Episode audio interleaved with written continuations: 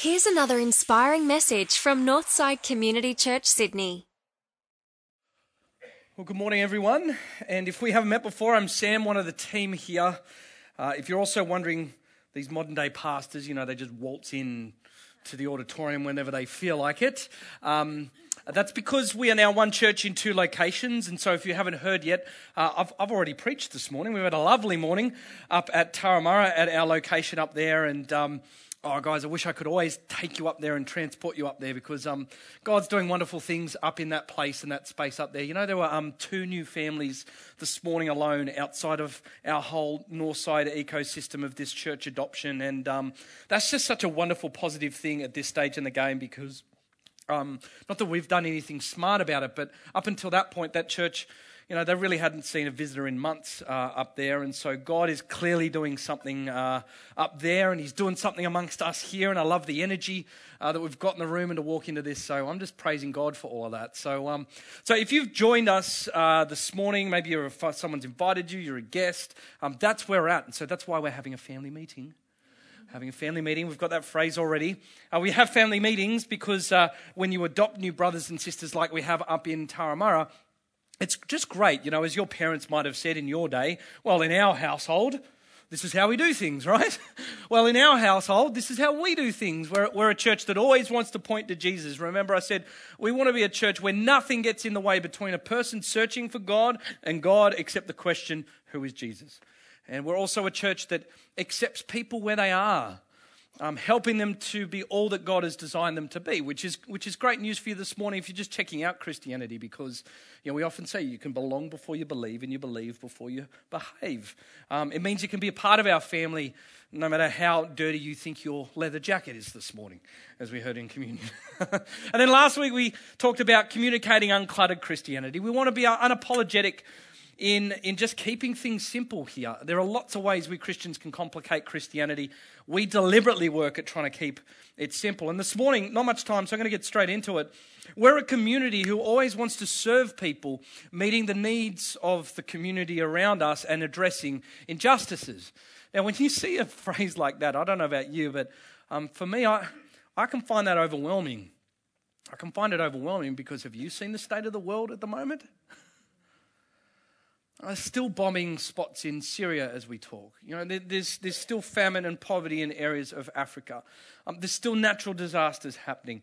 Uh, and then you get to the home front, and, and you see that you know drug addiction's on the rise, and separation rates are on the rise. Cost of living in Sydney is on the rise. Um, there are people that you know where their marriages are in trouble, where they're struggling. Um, there are people that you know that have got health issues. There are people that you know that have lost kids. You know, when, when you then take into account all of that being a pastor and you hear all of that, and um, it's no wonder we can feel overwhelmed, right? What do we do with that? I mean, do we just sign off? And if, if we're real, if, if we're real, I, I, think we do in some ways. I, I, I do at least, you know, you, you, see the ads from Compassion or World Vision, or there's yet another request, or you turn up on a Sunday morning and you hear the preacher start talking about serving, and you think in your head instinctively, here we go again. You know, you start reaching for the wallet, thinking, what, what's the call going to be? And, and, and it's difficult because, on, on one hand, um, it's overwhelming. But then, as Christians, we, we know that we should do something, right? Um, and, then, and then at the other side of the spectrum, but feels like it, there's absolutely nothing that we can do around us, right? So, this morning, what I want to do is I, I want to share a, a, a, great story that Jesus tells. It's one of the best stories ever told. Um, great story that Jesus tells, and then, and then really a, a statement that, that's helped me personally cut through this service fatigue um, that I've experienced in my Christian life. I hope it will for yours. Um, then we're going to talk through our framework at Northside uh, as, to, as to how we serve and, and great ways for you to serve, and then some, some good news, hopefully, for you at the end of it all. But, you know, when I, when I get overwhelmed with all of these things and I see passages like this, you know, I think subconsciously for me, the deep question that I'm asking myself is, you know, Jesus, what's the minimum standard? right? Just being real. I'm, I'm, thinking, what, what, what, is, what is the minimum standard to serve? You know, subconsciously, when we think about serving, we're thinking about, Lord, can you just tell me what is the minimum amount I need to do so that I can actually feel good about myself?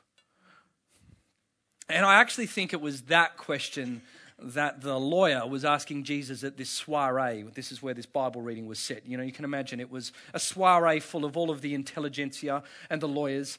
And so, in the middle of this soiree, Jesus gets uh, he gets called out in the middle of the soiree by a lawyer who says this.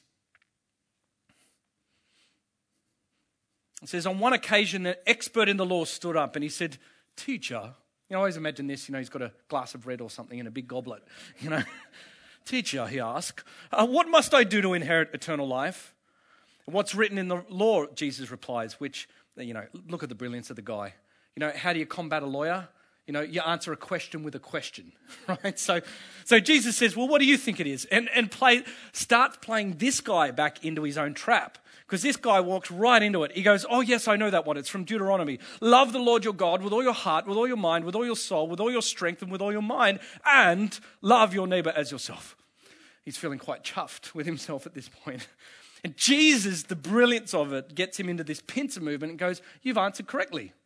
Go back. You've answered correctly. Do this and you will live. And and so, what Jesus is really saying there is that, you know, if you, what's the minimum standard of serving? Look, guys, the minimum standard of serving is simply this just, um, just uh, love God as if He's the first and the only thing that you think about the minute that you wake up, and meet the needs of strangers and neighbors who are near you with the same intentionality and ferocity as you do your own needs.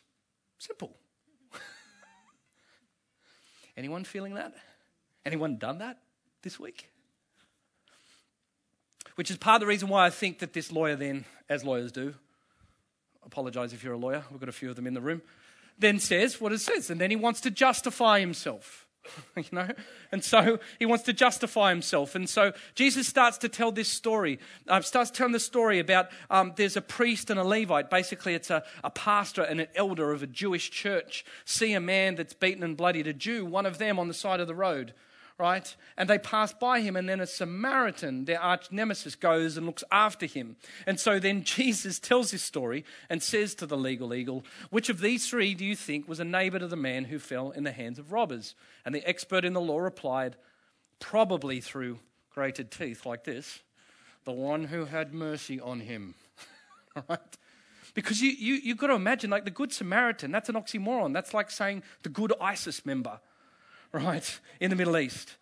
If This absolutely would have crushed this guy into a corner, gets absolutely worked by Jesus.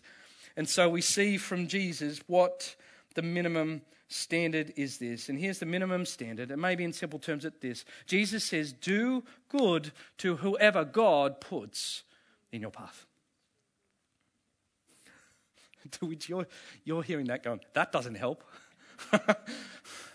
That makes it even worse. What are you, what are you saying, Jesus? Like, you know, I, have, have you seen all the homeless people in the CBD? Have I got to give coins to them every time I walk past them? Have you seen all the needs that are happening with my neighbors? Have I got to invest in them financially too? Jesus, I'm going to be tired. I'm going to be broke. I'm going to be burnt out.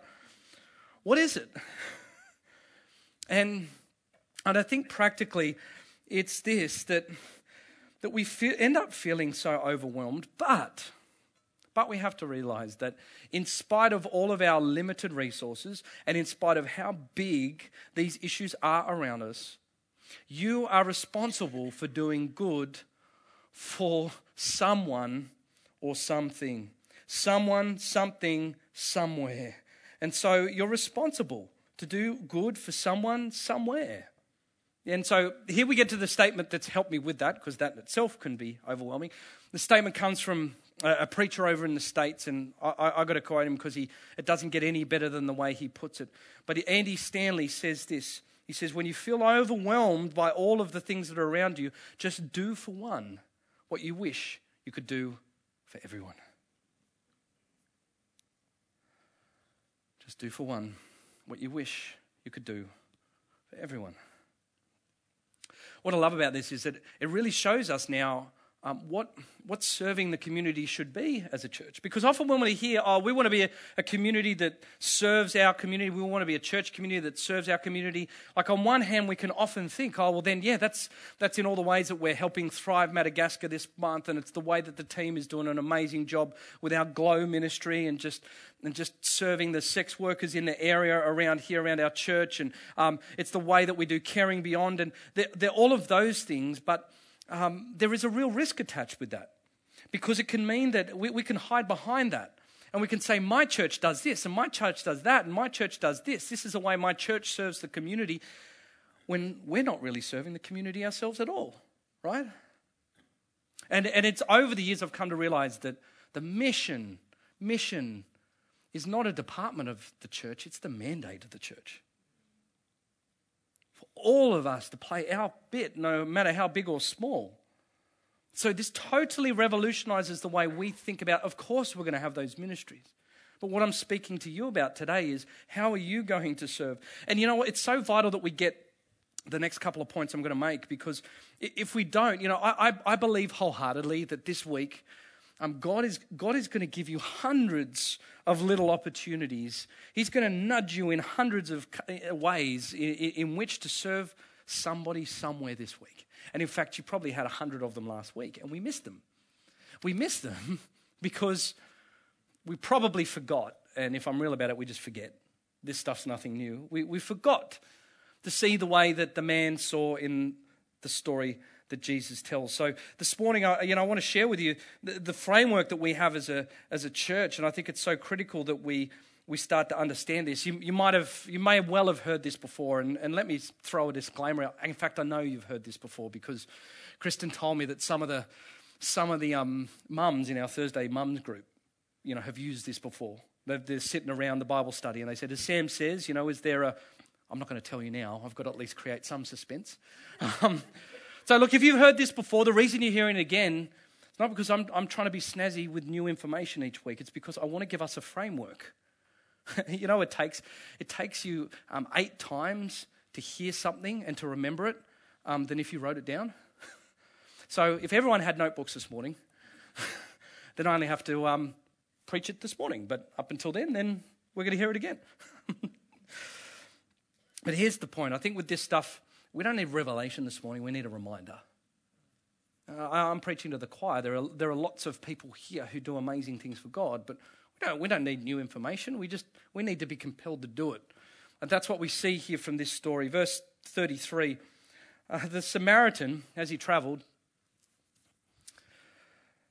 he came to where the man was, and when he saw him, he took pity on him. And so here's, here's the first thing um, that we see from this passage here. Here's, here's how you become a person that serves the community around you. The first one is you need to see the need. Now, all, of you are going, yeah, but of course I see the need. That's why I felt so overwhelmed. Like, what do you mean? Of course I'm seeing the needs. No, you're not seeing the needs the way that this man saw the needs. The way that this guy saw the needs is he, that's my favorite Greek word in the whole Bible, he splagnitsomide. Yeah, he splagnitsomide. It's like the word that we pastors sub in whenever we hit our thumb with a hammer. Splagnitsomai. It's a great word to know. right? But splagnitsomai means this. Splagnitsomai means not just to see. Of course, it means to see, but it means to see and then to be so moved by compassion that it compels you to action. What a word. What a, one word. That's, that's what that means.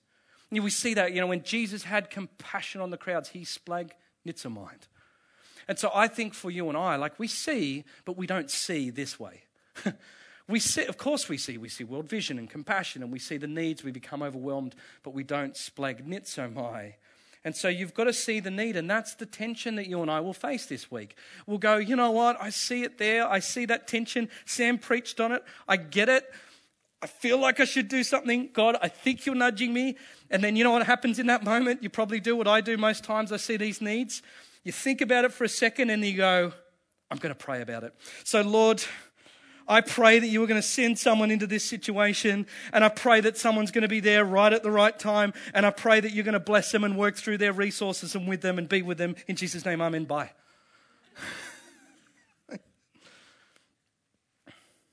what if he's asking you to do it? Part of how you know is you'll be splagnizomai. You'll be led by compassion to do something about it. So you, have got to see the need. And then we see uh, what else um, this man in the passage shows us in verse 34. He then went to him and bandaged his wounds, pouring on oil and wine. Um, here's, here's the second thing that you need to do you need to be prepared to be inconvenienced.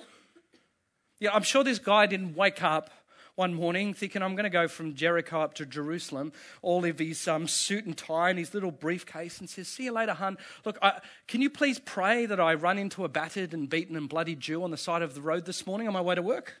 Right? I don't think any of us pray like that. But this guy was prepared to be inconvenienced. You know, I, say this quite simply. You know, sometimes you've got to be prepared to get off your ass. I'm not swearing. He got off his donkey, as it says in the passage. okay? And he bandaged him just in case I get any emails this week. But when he got off his ass, when he got off his donkey, he got off his normal routines, his normal thinking, his normal blinkeredness, his iPhone on the way in, on to work on the train, his routine, all the anxieties about what he's going to do, all the things in his calendars, all the distractions that are pressing in. because look, I don't think that our issue for you and I is that we don't have a heart to want to meet the needs of people. I just think we're too darn busy. We don't get off our donkey because we're so in, ingrained into our routine of life. And so here's the phrase that the Northside mums use, you know, or have used at some point. But I always ask you, is there a posture of interruptibility about you? I'm not saying you have to be interrupted by every need. I'm just saying, do you leave the house with this wildly exciting adventure, this mindset that says, you know what, God, God might interrupt me with someone that really needs my help today? Is there a posture of interruptibility about you? And then th- verse 35, the third, the third thing we see. And then the next day he took out two silver coins and gave them to the innkeeper. Look after him, he said, and when I return, I'll reimburse you for any extra expense you might have. And so not only do you need to see the need, prepare to be inconvenienced, but you need to carry the cost. It needs to cost you something. And more specifically, what you give in that cost is you give of your time and your money not just your money. Because we're all rich here. Some of you going, no, you're not. Uh, um, well, you know, comparative to the west, rest of the world, we are so rich that some of us keep money in our glove box. You know, we're rich by the world standards. And so, um, more importantly, I think the biggest issue for us in the Lower North Shore is that money is actually not the issue. Money for many people in our context is the easy fix. But remember, when we talk about generosity in church, generosity is the giving away, the transfer of something that has value. And for some of you, I know between us, right? I know what your lives are like. I know that the most valuable thing is not for you to get in there and write a check to another cause, but it's to give of your time. It's to get messy. It's the hospitality. It's the person over. It's the phone call. That's what costs us, right? And so you have to be prepared to carry the cost. And that's what we see in the man from the story there. Interestingly enough, did you know that giving away money was the last thing he did? He gets off his donkey, he pours oil on him, he patches him up, he puts him back on the donkey, t- uh, takes him to the inn. Time, time, time, time, mess, mess, mess, time, time, time, keep him there, come back. If there's expenses, money. So, not only are we prepared to be inconvenienced, but we need to carry the cost. We need to give away something that's of value. And, and Jonathan Edwards says this so brilliantly. He says, if he was a great preacher from the States, he said, if, if, we, if we never be obliged to relieve others' burdens, but when we can do it without burdening ourselves, then how do we bear our neighbour's burdens when we bear no burden at all? You've got to carry the cost. And everyone in, in this room has resources, no matter how big or small, to be able to carry the cost and to meet the need of, of whoever God has placed in your path. So, there we go. Just go and do that. Simple as that. Are we going to do it? I'll speak for myself. Mm, maybe, maybe this week. I think part of the reason that um, it's so difficult for us, like I said, we know this passage, we've heard this, We've, we've done this year on year. You know, the, the, the great tension for us is, is this, and I, I think it, it all starts from a phrase that it's a phrase that we hated as kids, but we use all the time as grown ups a phrase we hated as kids, but we use it all the time as grown-ups. It's this phrase. It's when, it's when um, you wanted to get a lolly and you had a whole bunch of other siblings, or you were that kid in class who wanted to go to the toilet in order to just nick out of class for a little bit. And so you go up to mum or dad and your teacher and you say, can I have this lolly or can I leave class? And what does the grown-up say? If I let you do it, then I have to let everyone do it. Right? Did you hate that phrase as a kid? I've let you do it. Brother's got to do it. And you'd say, no, no, no, just, you know, forget everyone else. It could just be between you and me. I'll keep it a secret. you know? Just, you know, don't worry about them. Just us, us, our little thing. Just, just, just do for the one. and then you get into adulthood, you use it all the time. You know, and I think it's that phrase that, um, that mucks this whole thing of serving up. Because it's that phrase that leads us to this sort of thinking. It's this sort of thinking that we've got to resist. This thinking that we think, I can't do for anyone because I can't do for everyone. And you've got to resist that. And I know what our thinking's like. Well, you know, I can't, I can't just do it for the one because that's not fair. It's not fair if I just do it for this one. Yeah, but look, mum and dad's not fair. Life's not fair. God's not even fair when you look, about, look at his grace. so forget fair. Just do for the one. Just do for the one. Resist that urge to say, I can't do for anyone because I can't do for everyone. You know, that's, that's giving an excuse for us to take ourselves back into the pool to say that it's too overwhelming. It's forget about fair. It's not about fair. It's about, as we say when we talk about justice in this church, it's about putting things right where you are. And you know, serving people and doing justice it's not a political persuasion, nor is it rocket science. It's simply just doing something for the one. I, I love this quote, and I, I can't quite remember who to attribute it to, but they say, you know, to have the resources and withhold them from doing good is not, not stinginess, it's injustice. To have the goods and not do something with it is not stinginess, it's injustice. So, just do for the one. do for the one. And you know, there are lots of ways that we're going to inst- instantly resist this. In fact, you might have already been resisting this as I've been preaching. Um, I was resisting it as I was writing this. Um, but you know, there are ways that we're going to resist this the minute we walk out the doors this morning. Here's the first one you say phrases like this um, They'll be fine. Right? That, they'll be fine. Compassion's got it sorted, and that other neighbour's got it sorted. No, no, no. What if it's you? the, other, the other line of thinking is this um, I've, I've done my part, I've played my part, I'm leaving it for the next generation. right? And, and, if, and, and look, I get that. That's serving fatigue. But look, let, let me say this. If, if that is you, you need to go back through and read Exodus. You need to see the story of Moses. His ministry didn't get started until he was 80 years of age. Okay? So, for all of you that are above the age of 60, you haven't had your time. Your ministry's just beginning. okay? Amen. The third one is the other end of the spectrum. I don't want to sound ageist, um, but the other end of the spectrum, you know, all those youngsters that go, you know what, I'm just a poor uni student or a student or a high school student. You know, I don't have the resources. You know, I eat Mi Goreng noodles five nights a week. I don't have the resources to meet the needs of other people. Um, look, maybe for some people, giving time is the hard thing. Maybe for you, giving resources is the hard thing. Give what costs you. There are lots of ways that we can tap out on this and I get this. I'm tired. I've heard it. I've been there, Sam. I know the passage. I get I get all of that, but my question for you this morning is how is God nudging you towards the one? Who is your one? Could it, be, could it be that one mum that you know in group that you can see is struggling and just needs a phone call and a meal? That one kid, that one group, that one couple whose marriage is struggling, that one person at work that you can see is under deep burden with their life and they don't even know Jesus yet. Who's the one that God is nudging you towards? Because you know what I see here this morning? You know what I've seen up at Turramurra? I've, I've seen, you know, t- 250 different ministries for God. Because ev- every one of us, not the departments, Thrive Madagascar and Glow, and every one of us is the mission department of Northside Community Church. And you know what I think? I think if everyone did for the one, I think we could change Sydney. I think we could change the world.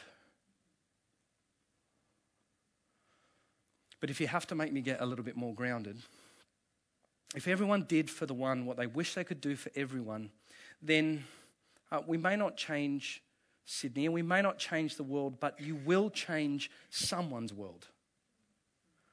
And it might even change your world as you get wrapped up in this incredible divine blessing that it is to serve others because God ultimately has served you first. We cannot get overwhelmed. We cannot use that as an excuse. Not when, what when, not, not when we know what we know now. And so that's all I pray for all 250 ministries of service and justice in this place today that will hear this message. That we each would just do for one what we wish we could do for everyone. And everyone's world would start to become a slightly better place. Let's pray.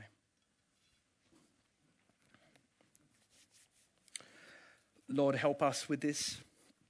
There are going to be moments of service and there's going to be moments of ministry following this time together, Lord, that um, no one's going to see. Only you are ever going to see. But that is the wonder and the mystery of your kingdom.